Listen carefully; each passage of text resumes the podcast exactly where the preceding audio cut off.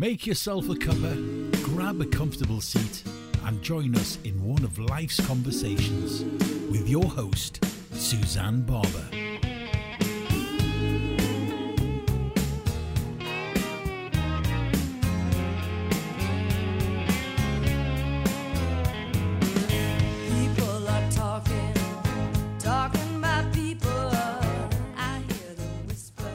Welcome back to Life's Conversations, everybody. It is fantastic to have you with us. Um, I am very excited this week to have an absolute legend with us. Um, I'm not even going to read a bio um, because I'm going to let her speak for herself. But I met um, this particular person um, at a conference. We were at a women's wellbeing conference um, in Blackburn, I believe it was. Is that right? Yes, just nodding. Good. I got it right. Um, probably about a year ago now. It feels like that's gone really fast, hasn't it? Um, and was blown away by what she had to say um, and um, thought that it would be a really good idea. And she's been very gracious in speaking for free in our Master in Your Menopause group online as well. Um, but we have the incredible Helen McNamara with us um, this week, who is a sleep expert, which I know is something that many, many, many people struggle with and wonder why. So all your questions may be answered on today's podcast. So Helen, welcome to Life's Conversations. Thank you very much. Lovely to be here. Thank you for asking me.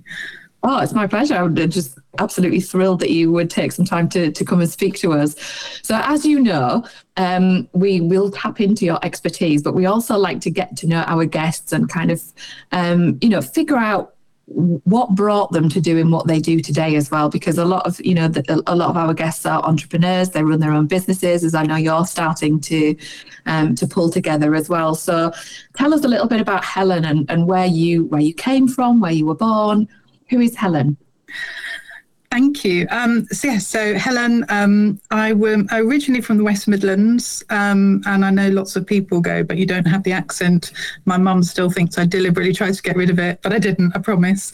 Um, and uh, was, yeah, brought up there um, and moved down south in my teens. Um, and yeah, been down south ever since. So, still a West Brom fan, though. That hasn't left the blood yet. Um, so. Oh. Yeah. I just saw producer Dave's face there, kind of go, what? He's stopping the recording now. He's like, yeah, we'll edit that out later. Probably not. Fantastic. And what about school then? What kind of things did you did you enjoy school? Did you? Yeah, so I was a, a really kind of just average student, I'd have said. You know, I, I enjoyed school. I was happy there. Always been a people person. Always a social animal. Um, and did okay. But you know, um, I think there was I was really fortunate that we moved down south because of my dad's job, which exposed him and us to other experiences we perhaps wouldn't have had. And one of those was um, I was taken to what they called a career analyst when I was 15. Um, and I spent a day in an office with this team in London and they did lots of tests. It's really common these days, isn't it?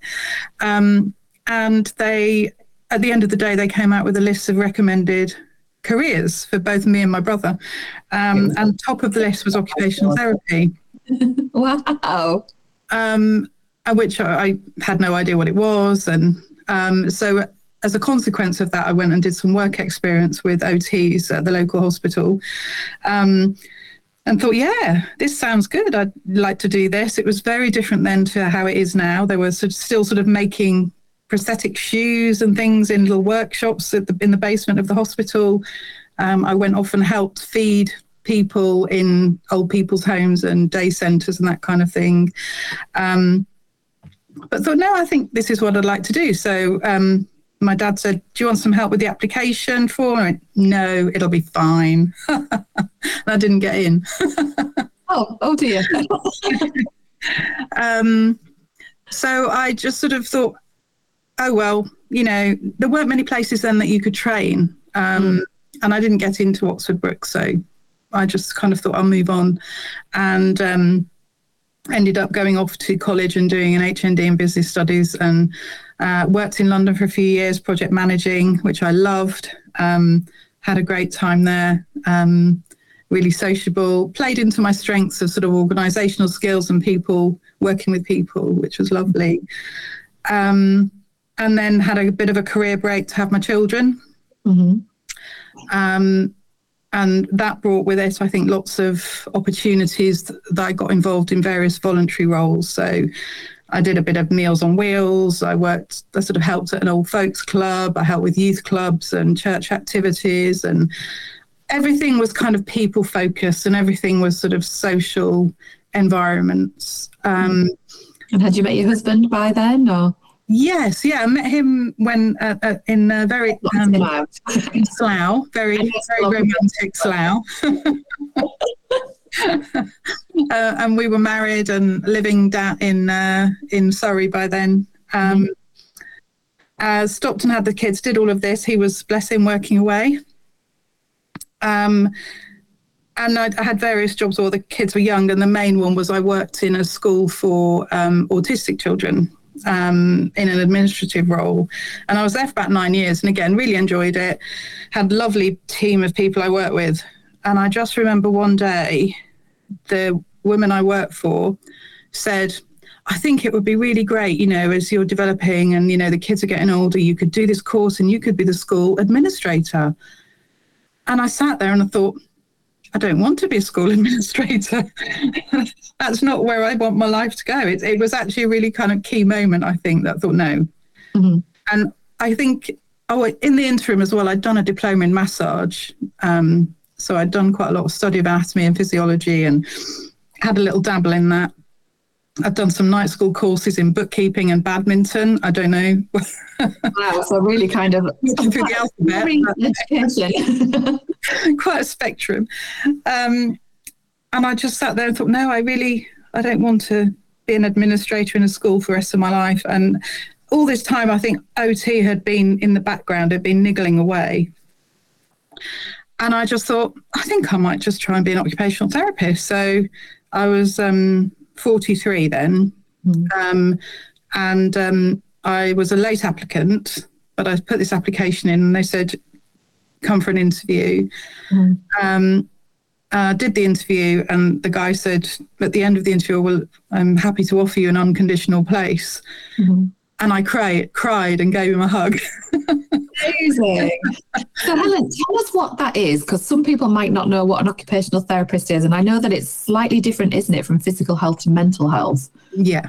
Tell us about what that is. So yeah, it, it there's so many ways of defining it, and it's it's incredibly broad, and that's what's lovely about the profession. But I think the best way I would describe it is it's using occupations as both a mode of recovery and as a goal for recovery. Mhm. Um, we are a profession that are trained both in mental health and physical health. Mhm. Um, we work in hospitals, we work with learning disabilities, uh, we work with older people, young people, we work a lot with people who are recovering from strokes or have got life limiting conditions, we work in special needs schools, um, and we really focus on the person as a whole. That's what I love about it. We're thinking about where they live, who they live with, what their home's like, how do they function on a daily basis, and what enables them to function better. Um, so I think most people associate OTs with raised toilet seats and putting rails in the bathrooms, which is really important stuff to enable people to stay as independent as they can for as long as possible. Um, but it is so much broader than that. I, I probably actually, if I just tell you the areas that I've worked in through my training, um, that will probably help to give some understanding. Um, I worked um, in community mental health team, so we would do gardening projects, cooking projects. I took them swimming, played badminton, played football, and these are people with long and enduring mental health difficulties, um, and trying to help them develop better routines and um, life skills, really, to just live better. Um, I worked in an eating disorders unit, um, which worked both with um, people who were a little bit more f- further on with their recovery. So they were coming in twice a week, and we would do again cooking and eating. We would also go through sort of um, we'd have sessions looking at particular aspects of what they were struggling with to build again life skills, communication. Um, I also worked with on an, a sort of a day unit, so people would come in from nine till five every day of the week, five days a week. and again, we'd be looking at body image, we'd take them shopping, they'd have to choose their food, cook the food, eat the food. Really key stuff in terms of helping recovery from eating disorders. Mm. Um, worked in alcohol recovery and drug addiction recovery. So that was a 28 day program where people came in and lived.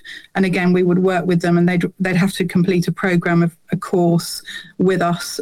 Um, again helping them understand why they did what they did and finding alternative ways of living and coping that would make them less reliant on the whatever substance they'd been using um, so that was some of my experience when i was training which i absolutely loved um, and then, really difficult I guess from your point of view as well, because you know I, I have worked in mental health and addictions and sort of long lasting uh, mental health conditions and, and things like that. Um, and they're you know the kind of the tough cases if you like. And i know that uh, i don't want to minimize that in any way but they are quite complex cases to deal with aren't they? And, and when you're around that as well that can be quite difficult for the people who are supporting those people as well. So did you find that or did you um, yeah i think i think if you're not person affected at some point by people you're dealing with then you're possibly in the wrong job yeah.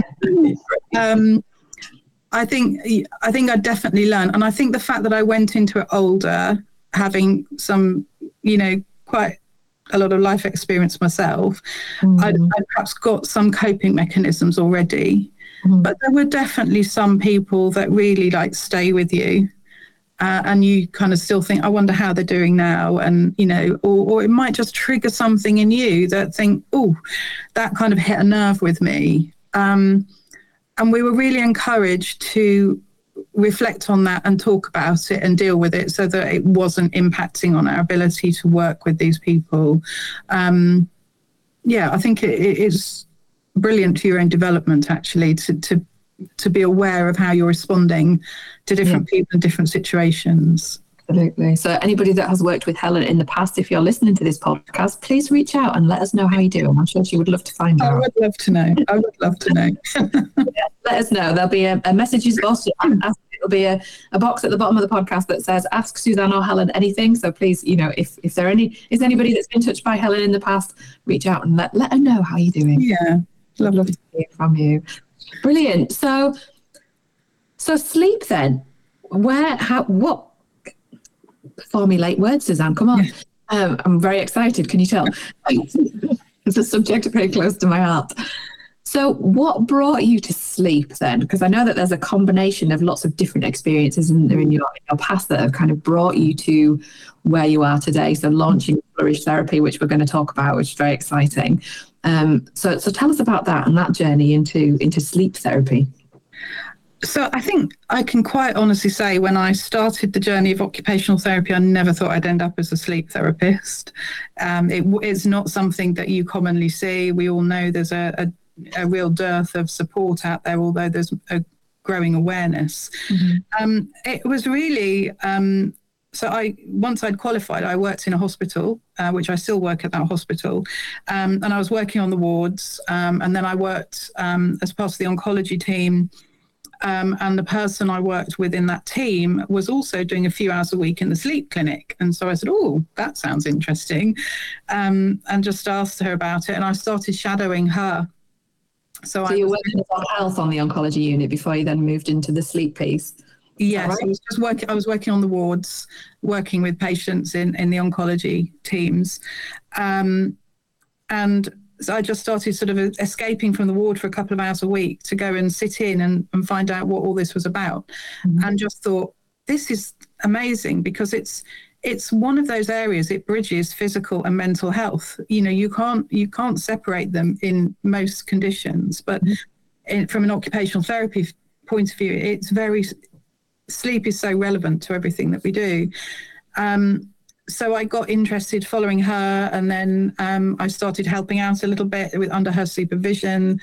Uh, learned a bit more about it. Then eventually, I got my own clinic once a week. Um, did lots more training, and it's just grown from there. So at, at the time, I, I actually had two jobs. I was I developed a program called prehabilitation, um, which was very new at the time, um, and it was a well-being program for people who are preparing for major surgeries uh, for cancer. Um, and I was running a program that was looking at how they coped with their mental health, their sleep, um, their fatigue, and the consequences of all their treatments. So I was doing that for part of the week, and then the rest of the week I was working then in the sleep clinic, um, and I did that for about four years. That's an interesting one because obviously that's a topic that's very close to my heart as well, in terms of from diagnosis through treatment and and how that affects us. So, what did you? Can I ask what you learned from that? Was there any sort of key learnings that you picked up from that around how people were affected, or any trends that you noticed? Um, well, I worked with specific um, patient groups who had, so they were either um, esophageal, um, bladder, um, pancreas, or ovarian cancers. They were the four patient groups that I was working with. Um, I think it was more about understanding the pathway, and I hate using that word, it's very kind of, you know, in, I suppose, but and how different people respond at different points. So, you know, just the shock of getting that diagnosis and how people respond to that and being ready and able to just listen for some time and just allow them the opportunity to understand and, and make sense of what's happening to them was very much part of that process because they quite often came to us as just uh, shortly after they'd been diagnosed. They'd probably been told, You've got this, you're going to have some chemo, and then you're going to have an operation. So they've just got such a lot of information to absorb. And I think that's the one big point that people can feel so overwhelmed just by the number of appointments, the amount of information, the amount of scans, and understanding, you know, what happens next. Mm. So that was definitely one key area of learning for me and allowing them time to process that. I think the other point is when they came to the end of the prehab program, which was really at the point they'd go in for surgery, and quite often their other treatments had finished by then as well, they'd often feel they were falling off a cliff. That all of a sudden, all this lovely support they'd had was gone, or it felt like it had gone, and they were then just looking forward. So I tried to incorporate in the prehabilitation um, how we cope going forwards and what we need to be thinking about. And you can't necessarily do it now, but just having that awareness that you might feel like this in a few weeks' time and it's going to feel really uncertain. But what can, again, what all these things you've learned in getting ready, how can you use those to mm. go forwards? Yeah, Um, this, this this may be resonating with many people listening to that. I know it's certainly resonating with me because that's exactly what happened to me. Okay. Um, you know, I fell off that cliff. Mm. Um, what on earth happens next? You know, and like you say, right through the whole process, you were talking about too much information, and and you get the diagnosis, and you know, for those of you that have, have heard my story before, um, you get the diagnosis, and as soon as the doctor says cancer, you don't hear anything after that. That's Yeah. it. You just you've, you've shut down. Oh, my my brain did certainly. I can't speak for anybody else. I really didn't hear anything else after that, um, other than you know my my mum's here to pick me up from the hospital because I was in the hospital from an emergency admission at the time, and and I completely shut down. And then as I went through my treatment, my treatment was you know six six weeks long. It was um, you know daily radiotherapy and then weekly chemo, and then I had some internal radiotherapy as well, which was truly delightful and very dignified. You know, much like childbirth, and no dignity in it was. That'll all be in the book when it finally comes out. Um, but so many people, as I was going through that, you know, I was touched by so many people in the chemo day unit and people that I was talking to throughout the village as well, who were incredibly supportive. And, you know, like anything, when you start talking about it, it's amazing how you notice how many people have been through it.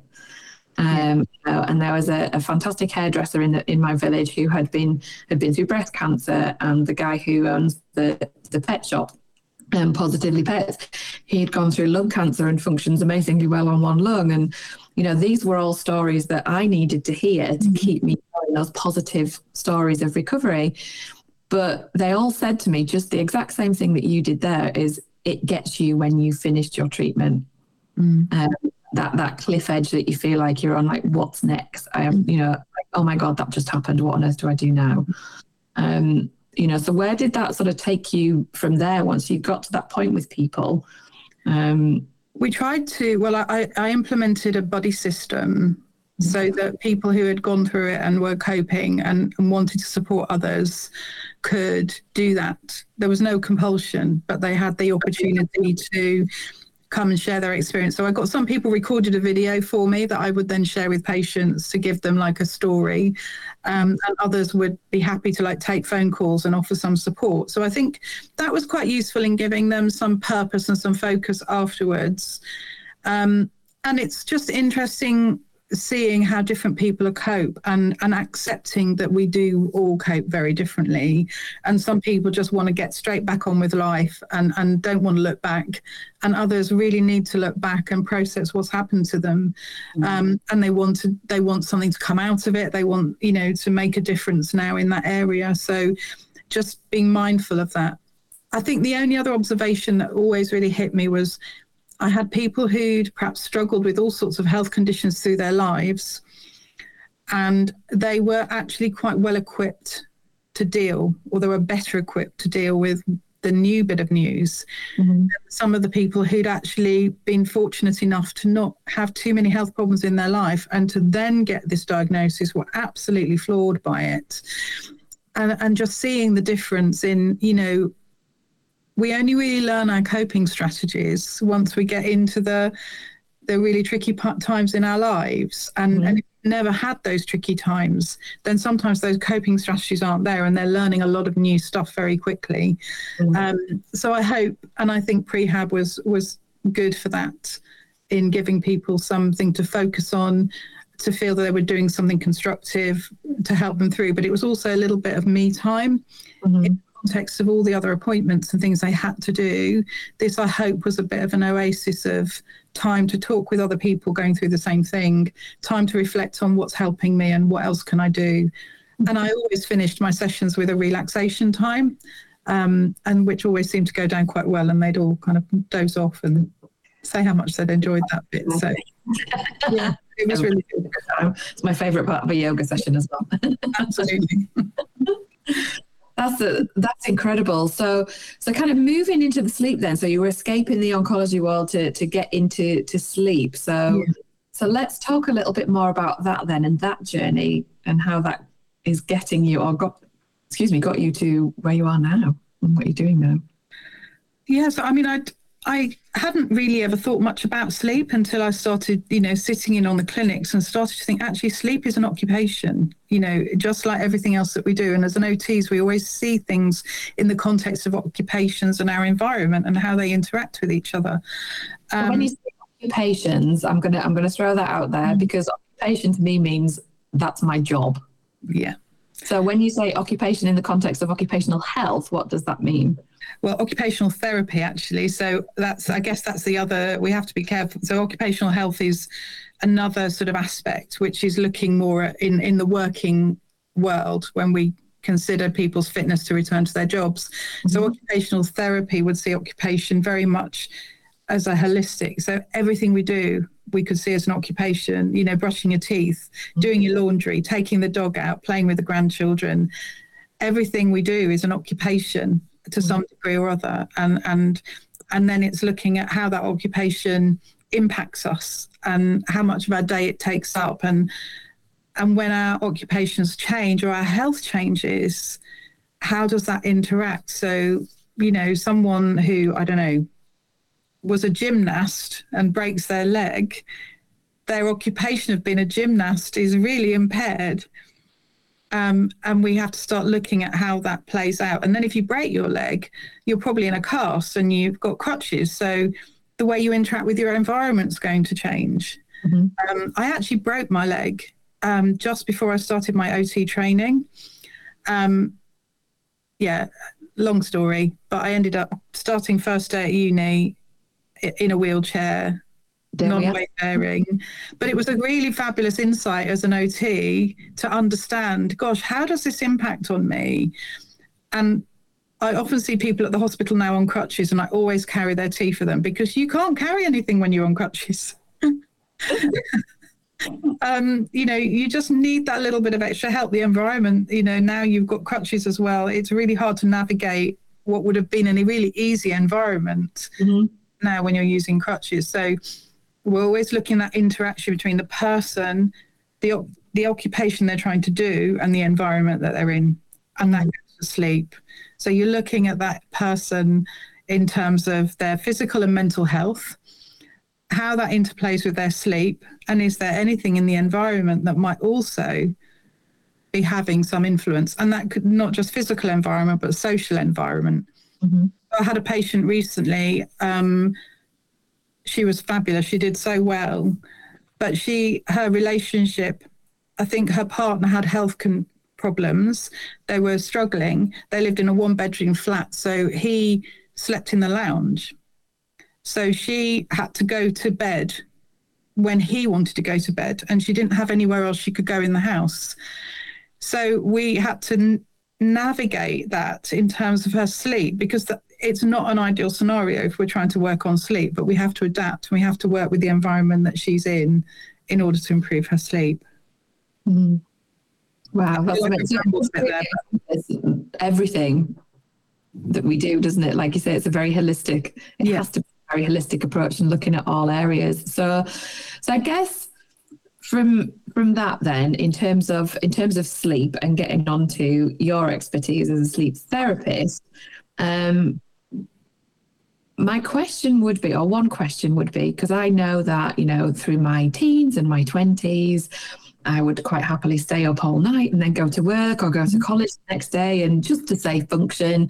And mm. that continued probably through my 20s, you know, through the Air Force, would go out, you know, have a really good night the night before.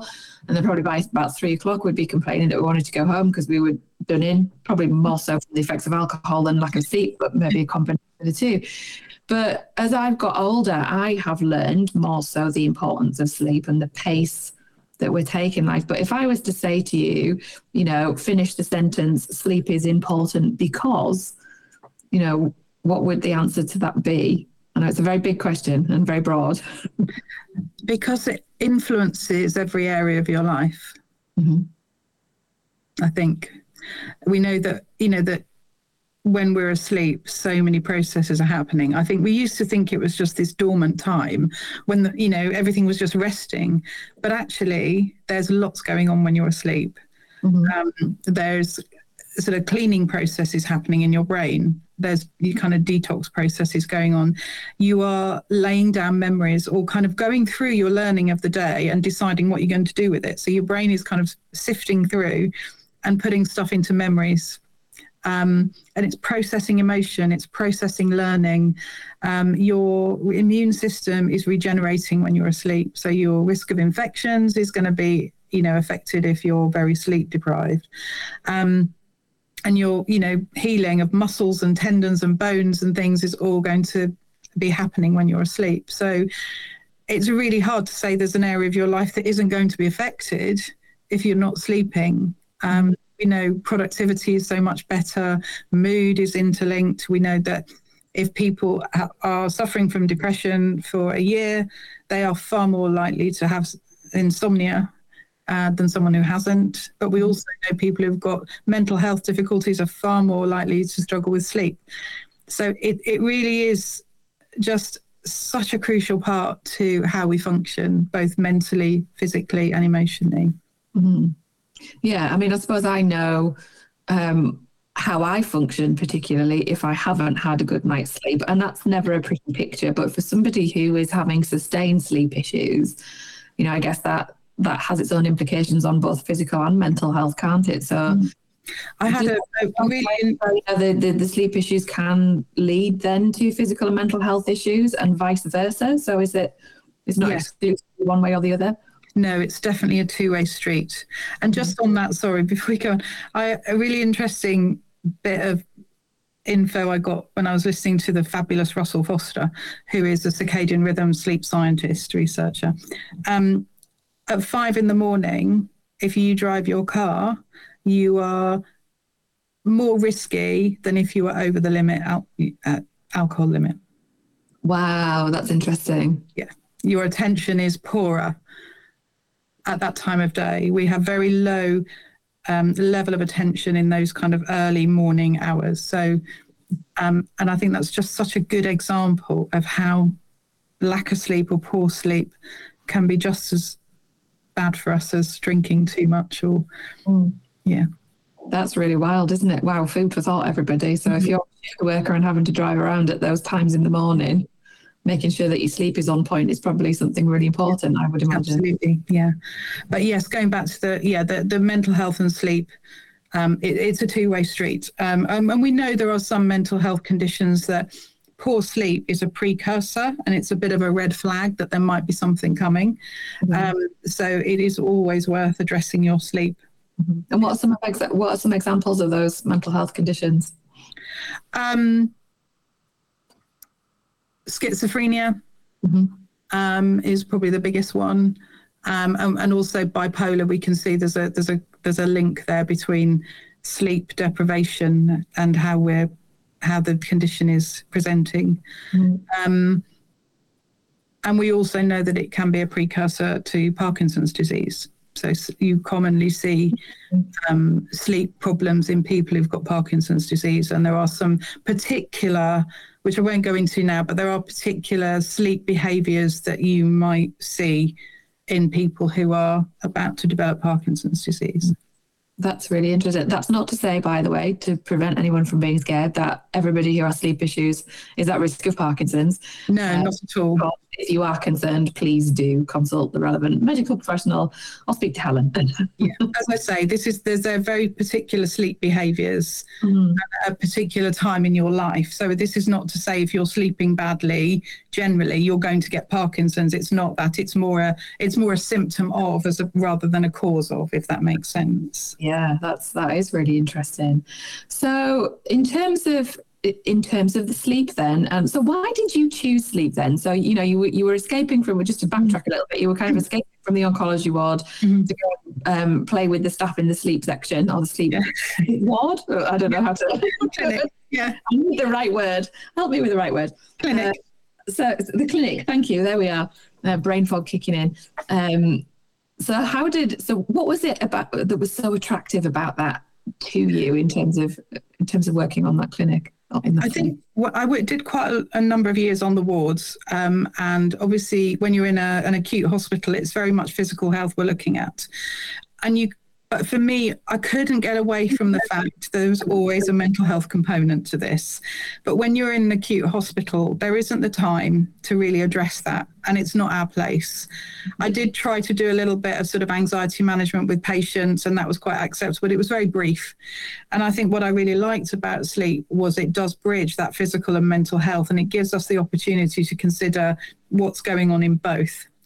Um, and that's what I really like about it. And the fact that it, again, we're looking at every aspect of someone's life. So when I do my initial consultation with someone, I will be asking them, what do you do in your days? What do you eat? When do you go out? Do you go out? What's your stress levels like? You know, what hobbies do you have? How do you spend your evenings? What are your mornings like?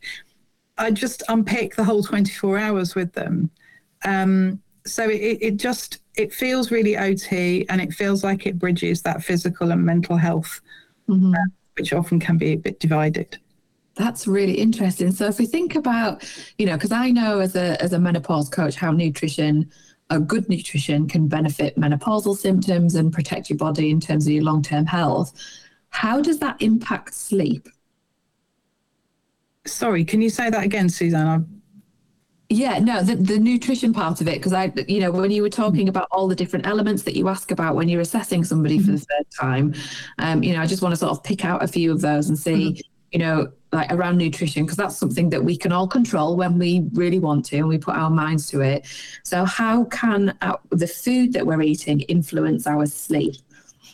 So, thinking more about um, timing of eating, um, we don't get too much. There's not much evidence at the moment around diet per se and sleep. Obviously, we know eating sugary foods and caffeine is going to raise your body temperature, raise your um, alertness levels. So, we would definitely sort of discourage that in the evenings. But I'm thinking more around timings of food. So, every cell in your body works on a 24 hour clock and all the systems of your body have a kind of a best time to be working. So, in an ideal world, you will be having a surge in cortisol earlier in the morning, around get up time. Your um, digestive system will want to be working at certain times of the day, but not too late into the evening, and certainly not in the middle of the night. So, we really want to play into that and reinforce the circadian clock because if we keep giving our body all the right messages of what should be happening when, we're going to really encourage everything to work more effectively, uh, in sleep included.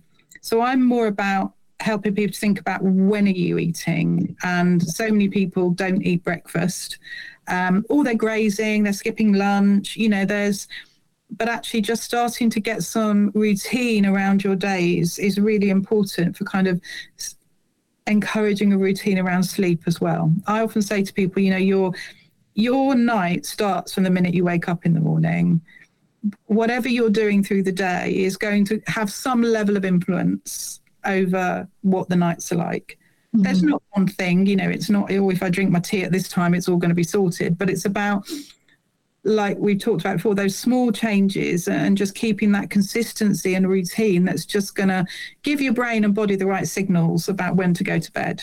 Mm. And this is the thing, isn't it? You know, we we had a chat, um, you know, before before the podcast, and we were talking about, like you said, the, the small changes, um, because it's really easy, isn't it, when we're having trouble in one area of our lives, i.e., sleeping or with menopause symptoms, that we think that we have to do an all encompassing massive change to make a difference to how we're feeling, when actually it can just be one small thing, like thinking about the times of day that you are having that cup of coffee.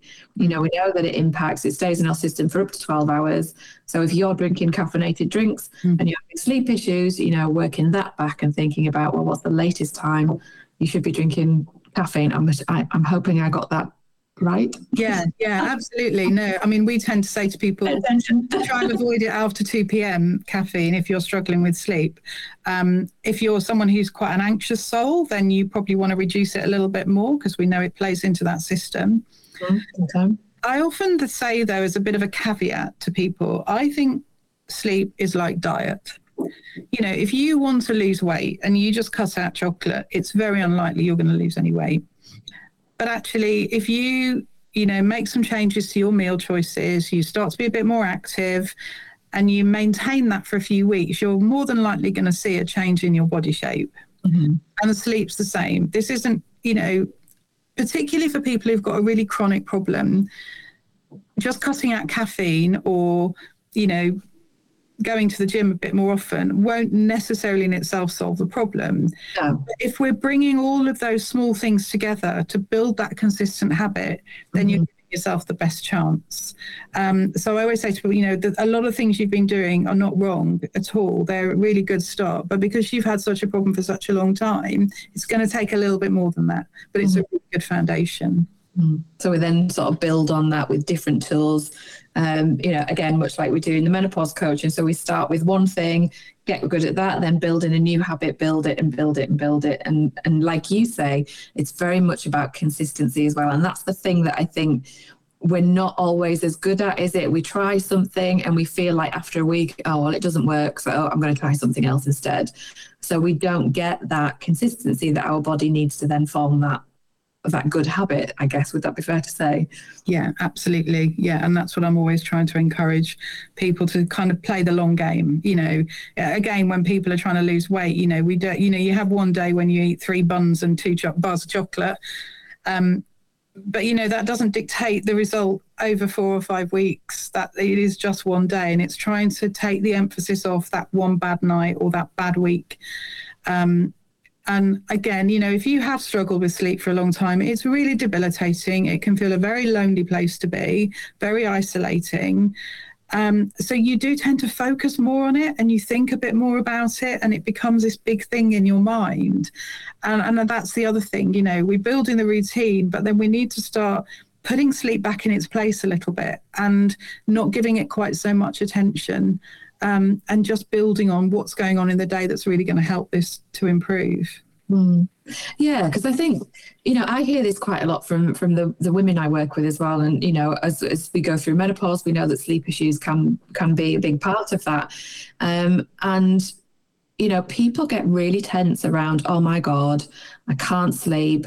How am I going to function? How am I, you know, and it starts off this really kind of whizzy negative spiral uh, thought patterns, which then makes bedtime really stressful. So, of course, then by the time we're getting ready to go to bed, we're really stressed, worrying about will I sleep, will I not sleep, brain's whizzing, stress response is, is kicking in in the body.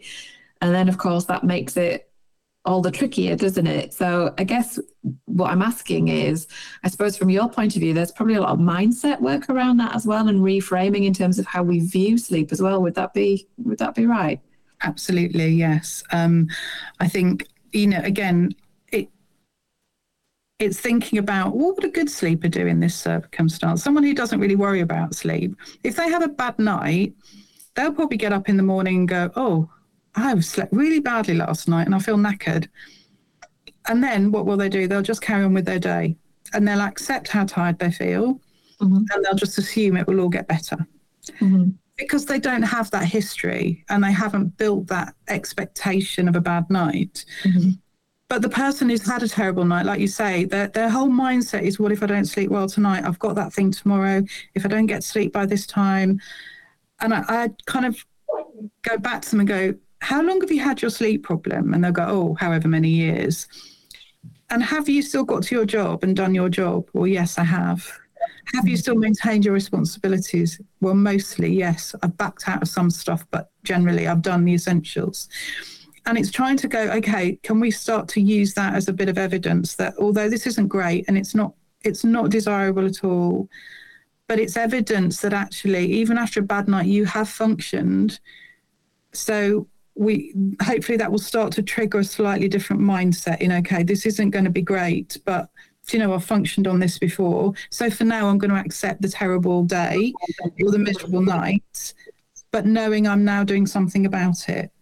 And then as the confidence builds and the sleep improves, that attention and, and vigilance around sleep starts to reduce. Mm-hmm. Brilliant. That's amazing advice. So what are some of the the most common sleep issues that you come across? Is, is there is there such a thing as like the most common issues? I think so. Yeah. So I so I work in a, a, wider sleep team, but you know I'm the insomnia side of things with two other OTs. We're all insomnia specialists. So um, primarily, I would work with insomnia. Um, although we do work with nightmares, um, there's a sort of a nightmare therapy program we can do. And we do have a number of people who have what we think of as a circadian disturbance, you know, uh, as in they're not really sleeping at the times that we would expect in this part of the world. So um, they end up most typically they're kind of not falling asleep till four or five in the morning and then they can't wake up till two. And sadly, they've been labeled as lazy or, you know, just disorganized or, but actually their body is just set on a different time zone. Um, it's not huge numbers, but we do come across those, and we do work with those those types of cases as well. Um, and then within mm, our particularly our initial assessments with people, we are very much screening to see what if there's anything else that might be underlying. And there's quite a spectrum of sleep disorders. Some I know nothing about, some I know might know a minuscule about. Um, but we're starting to unpick okay this isn't an insomnia. This isn't a circadian disturbance. There's something else going on here and it might be some sort of parasomnia that's a, you know causing people to do odd things when they're awake in the night. So i've got a patient at the moment who's you know broken several bones in their body because they've had night terrors which means they wake in the night feeling frightened feeling afraid. They're not fully awake. They jump out of bed they bump into things they fall over and they break bones. Mm-hmm. Um, there's obviously narcolepsy, which lots of people have heard of. Um, and then the, probably the other big, big area around sleep is obstructive sleep apnea. Mm-hmm. Um, and that's with insomnia, they're the two big ones that we're looking at. So we work very closely with our colleagues um, and we refer with between teams um, and we will always be screening for that. So that's the other thing I think, and and women are at a higher risk of OSA post menopause. Um, That's interesting. So why is that? Do you think? What's the link? Um, I think there's a number of reasons that I mean traditionally we the, the high risk factors for sleep apnea are being male, uh, being overweight, having a large collar size. Um, they would be the you know anyone sort of over 50 and particularly 60s 70s we would always be looking for that as a possibility. Um, and I think with women, you imagine they're over 50, they've probably gained a little bit more weight themselves, um, and their risk factors go up with the hormonal changes as well. So um, that's just something to look out for. It's still relatively small numbers, probably, but it is something to be mindful of. And the, there's a big difference between someone who's got insomnia tends to be what we would say is tired and wired. So they feel like they can never nap. They would love to nap, but they just can't. Their mind switches on the minute they get into bed. They can't switch their mind off, is probably one of the most common phrases I hear. Whereas someone who's got potentially a sleep apnea will probably feel very unrefreshed in the morning, will feel quite sleepy during the day, will probably fall asleep very easily given the opportunity because they often have a very broken sleep pattern. So they often don't have any trouble getting to sleep, but they just can't stay asleep. Men tend to be woken much more easily by their apneas. They're more aware of waking, but women actually don't always present in the same way. Um, so we have to be quite mindful of that. But potentially, if you're waking in the morning and you think you've slept, but you're very unrefreshed and you're dozy and really struggling to pay attention, then it is worth having a chat with your GP. Brilliant. I feel like some of this is resonating with producer Dave because I can see him nodding profusely in the background. Yep, yep, yep. I, I have a question, if you don't mind me jumping in. Um, Yeah. Obviously, what you've just been talking about absolutely hits the mark with me. I am having loads and loads of trouble on the night time. Um, I have had um, an Apple Watch um, for a while. And what actually happens with me is, is um, I get quite upset by the results on the Apple Watch. So I've just actually pulled one up, t- a quick one. It says here that um, on the 28th of September, I had nine hours and 22 minutes in bed. And I know for a fact because I went to bed early. And it says that I had um, REM sleep, which was two hours and 11 minutes, core sleep, which was six hours and 27 minutes, and I had deep sleep 24, um, only 24 minutes. Would that be a bad rhythm? Is is that doing me? The reason why I'm asking is, is because I've been told by my doctor not to use the Apple Watch, which I've stopped using the watch now. But um, Helen's like, yeah. yeah, Stop using it. but it's that whole factor of when you're looking at um, when you're actually looking at the results, you kind of. I know I'm not sleeping very well. I know I'm waking up a couple. I mean, at that night I woke up. I was awake for two minutes, so I probably sort of woke myself up, turned over, and then went back to sleep again, or or went to the toilet or whatever. But it it doesn't seem as though I'm waking up and I haven't. I'm not refreshed in the morning. I could quite happily go back to bed and have a couple of hours, and I'll sleep better during the day. You know so how how does that what i'm asking is is obviously the phases of sleep and is it um you know it does it matter how much deep sleep you have? Does it matter how much rem rem sleep you have etc So the, there is a natural um, the the natural sleep, sleep cycle is does include light sleep, deep sleep, and REM. And a sleep cycle we know is probably 90 minutes to two hours, and that repeats through the night. What we also know is the amount of deep sleep you get reduces through the night. So that cycle does change. And we also know that through the lifespan, the amount of deep sleep you will get will reduce. Um, I'm trying to remember. So I think when I last looked at the stats, if you're in your 20s, around 25% of the night is deep sleep. And then by the time you're 70, it's probably about 12% of the night.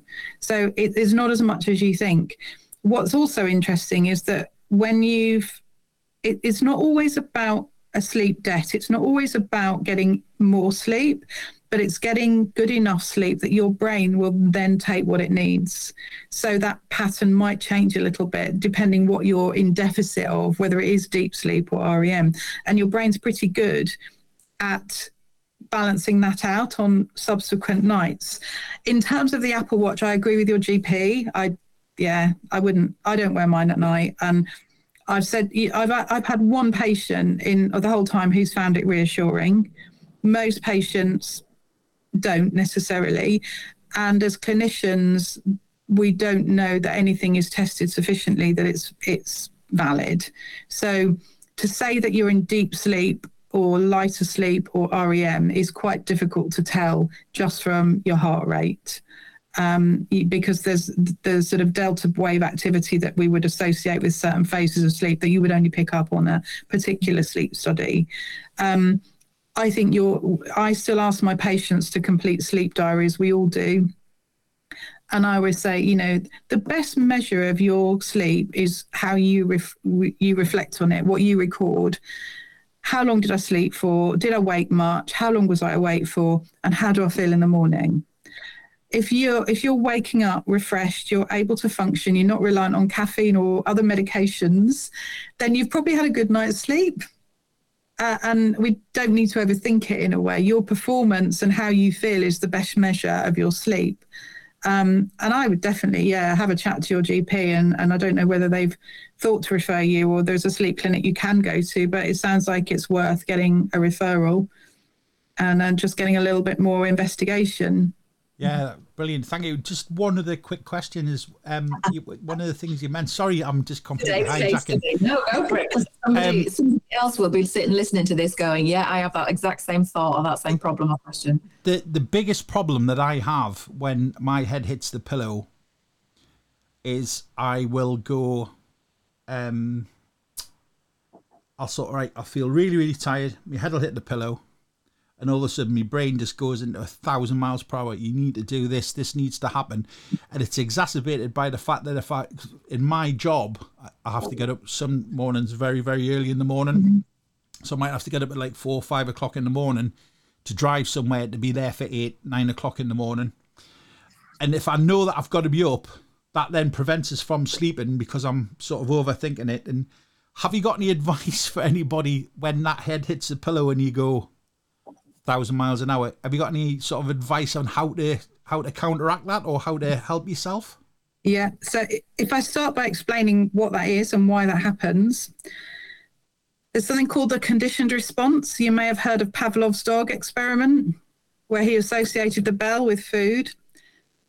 When you spend a lot of time in bed awake because you're struggling with sleep, that's what happens. Your brain starts to associate the bed as a place to be awake.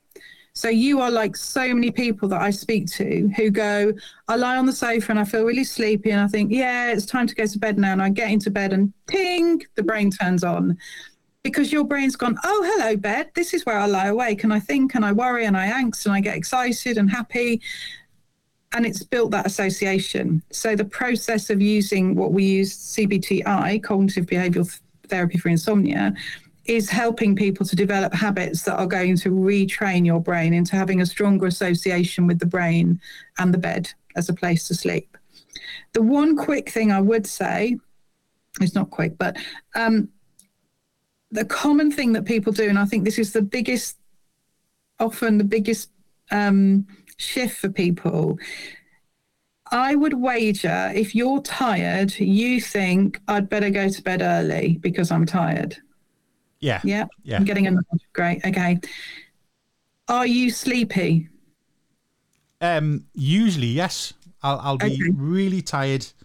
I'll be thinking, right, I really want to go to bed now, and then I'll, I'll obviously the older I'm getting, the earlier I'm going to bed. I can't do the midnight thing anymore. I wish, but I could lie awake till midnight. Definition I said Exactly. before So Alan, what was can- about him being tired but also sleepy. Are they two different things? Yeah. So we can all feel tired, as we often do. You know, you feel tired because you're busy, mentally or physically tired. But there is a point at which you are actually ready to fall asleep. And that's when the certain chemical builds up in your body. And when it reaches a certain point, it's triggering your brain to know that it's time to fall asleep. What commonly happens is people think, I'm tired, and logic says, if I'm tired, I go to bed, but they're not actually ready to fall asleep. So then they get into bed, they don't fall asleep, and then the brain starts. They feel anxious. Oh, I haven't gone to sleep yet. I've got to be up early tomorrow. Often Yeah. for those people, if they push their bedtime back, till then they actually feel like head nodding, eyes going, can't stay awake any longer, they're more than likely going to get to sleep quicker than if they'd gone to bed an hour earlier. That's the first thing. So that's a very practical. But also in terms of the busy mind, we do need to build habits that are going to prime our brain to know when sleep's supposed to come. And we've got to start dealing with the day and putting the day to bed before we go to bed. And I think in this high tech, very overstimulated age that we live in, with so many people, we will rush through our day, we'll get everything done, and we often don't pause. The only time we pause is when we get into bed. And then when the silence comes and the darkness comes, then the to do list comes and the what didn't I do? Oh, I'm still upset about what they said to me, or I'm worried about tomorrow, or I still haven't done that thing I was supposed to get done for next week. If we actually just start to take some time at the end of our day to slow things down, to deal with that stuff, to reflect on the day, to put the day to bed, we're going to reduce the likelihood of those thoughts creeping back in at night. Mm-hmm. So, thinking about how do I unwind? How do I relax? How do I put this day to bed is really, can be also really key. Right. And it's really interesting you say that, Helen, because we do that so brilliantly for our kids, don't we? We have a bedtime routine for our kids. You know, and that might be dinner, homework, bit of relaxation time, or have a bath. Um, you know, sit and read a book or have a story, and then everybody goes off to bed. But then we get to grown up life or adulthood or adulting, as some people like to refer to it. We don't do any of that, do we? Like you say, we just kind of crash headfirst into bed at the end of the day and kind of go, oh, that's exhausting. Absolutely. And I, again, I, I use that analogy with people quite often about with babies, it's bath, bottle, bed. That's what people do with babies. And you can watch this change in the baby's presentation and how they look. And you can see their body go a bit floppy. You can see the eyes start rolling. You've probably dimmed the lights. You've gone, gone in a quiet room. You've got rid of the distractions.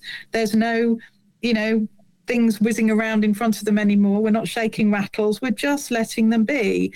And then we put them into bed and we are priming their brain to expect sleep at this time. And you're right, we don't really do that very well for ourselves. So, really prioritizing that time in the evening, even if it is just half an hour of, I'm just going to turn everything off and I'm just going to read a book, listen to music, if you like meditation, go for it. If you like to do a bit of stretching or a bit of yoga, lovely.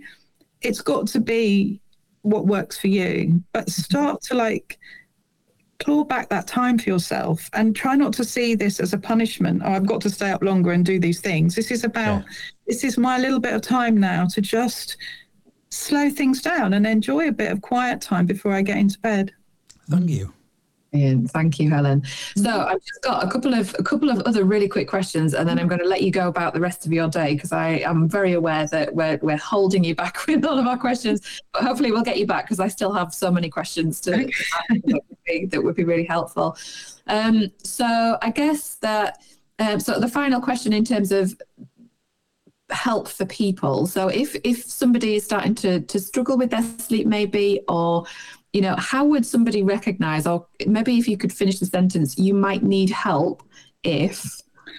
If you're waking frequently, if you're struggling to get to sleep, if you're waking too early and unable to get back to sleep, or you just feel like your sleep quality is really poor to the point that you are struggling to like enjoy your life and function as you would have done, Mhm. then you probably do need to do something.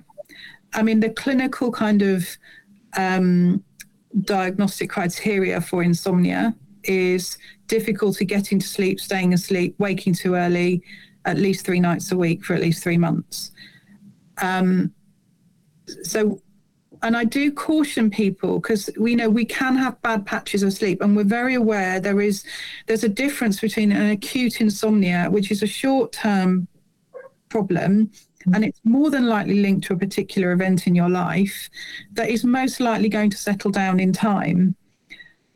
But there are for those people that that acute period does prolong, and when you're getting to two or three months, and the whatever triggered it has kind of sorted itself out and gone away, but your sleep is still a problem, then that's the time that you would need to seek help. Unfortunately, I have many people coming to the clinic who've suffered for decades. Um, and they've perpetuated this problem through the way they think and the way they behave unknowingly and quite innocently. But if you get in quick, you can hopefully, you know, mitigate some of that and get get things back on track a bit quicker.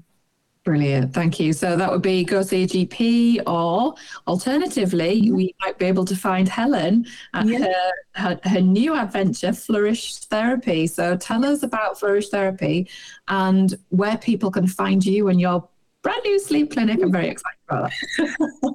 Um, yeah, so I, I just really like what I do, and I know there's there's not enough of it around, um, and I wanted a bit of flexibility. I still work in the NHS, but was trying to do a little bit of both, and and also work kind of on my terms. So the NHS is brilliant, and I I, I like to think we provide a really good service, but there are boundaries to that, um, and I'm really one of the things I've done in recent years is I did a postgraduate um, study in behaviour change because this is what we're all trying to do. You know, we all know what we should do. We all know the things that are good and bad for us, but it's really hard to put it into practice sometimes. So I, I really wanted to give opportunity to help people not only understand why they're struggling to sleep and what's going to help, but actually support them in what changes do I need to make and how am I going to make the changes? Because that's the really hard bit.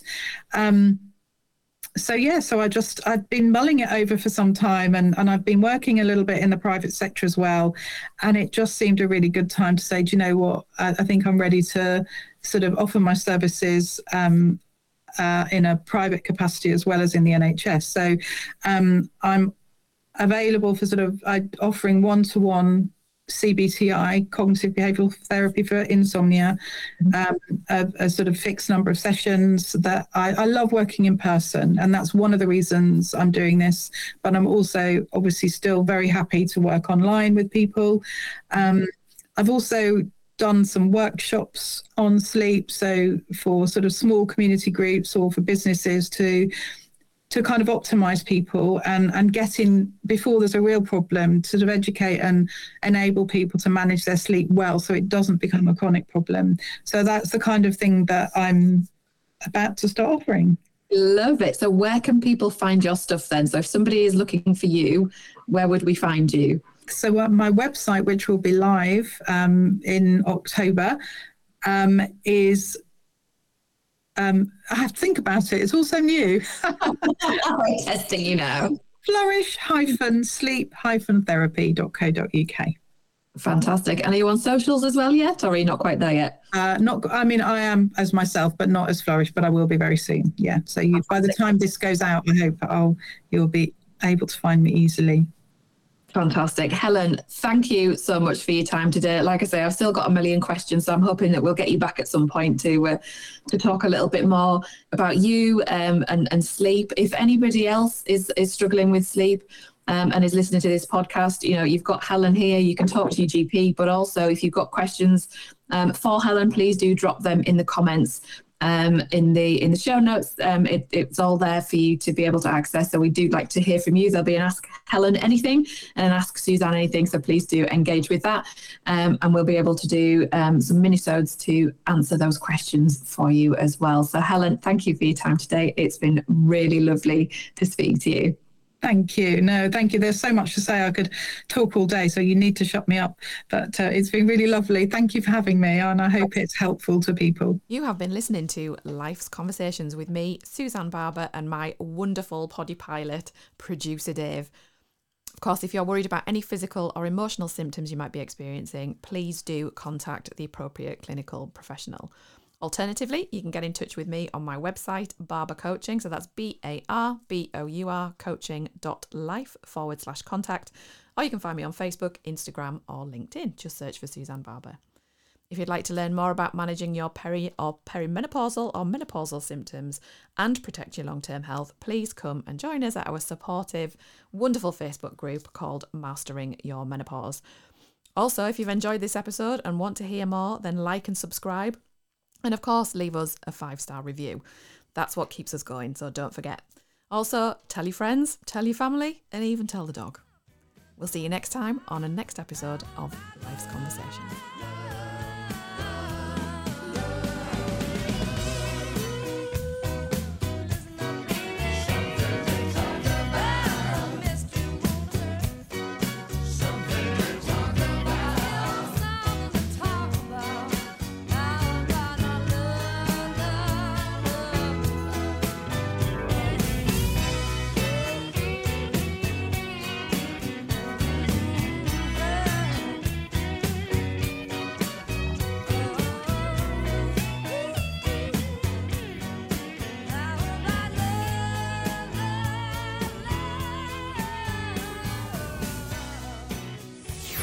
Us on Facebook, Twitter, and Instagram.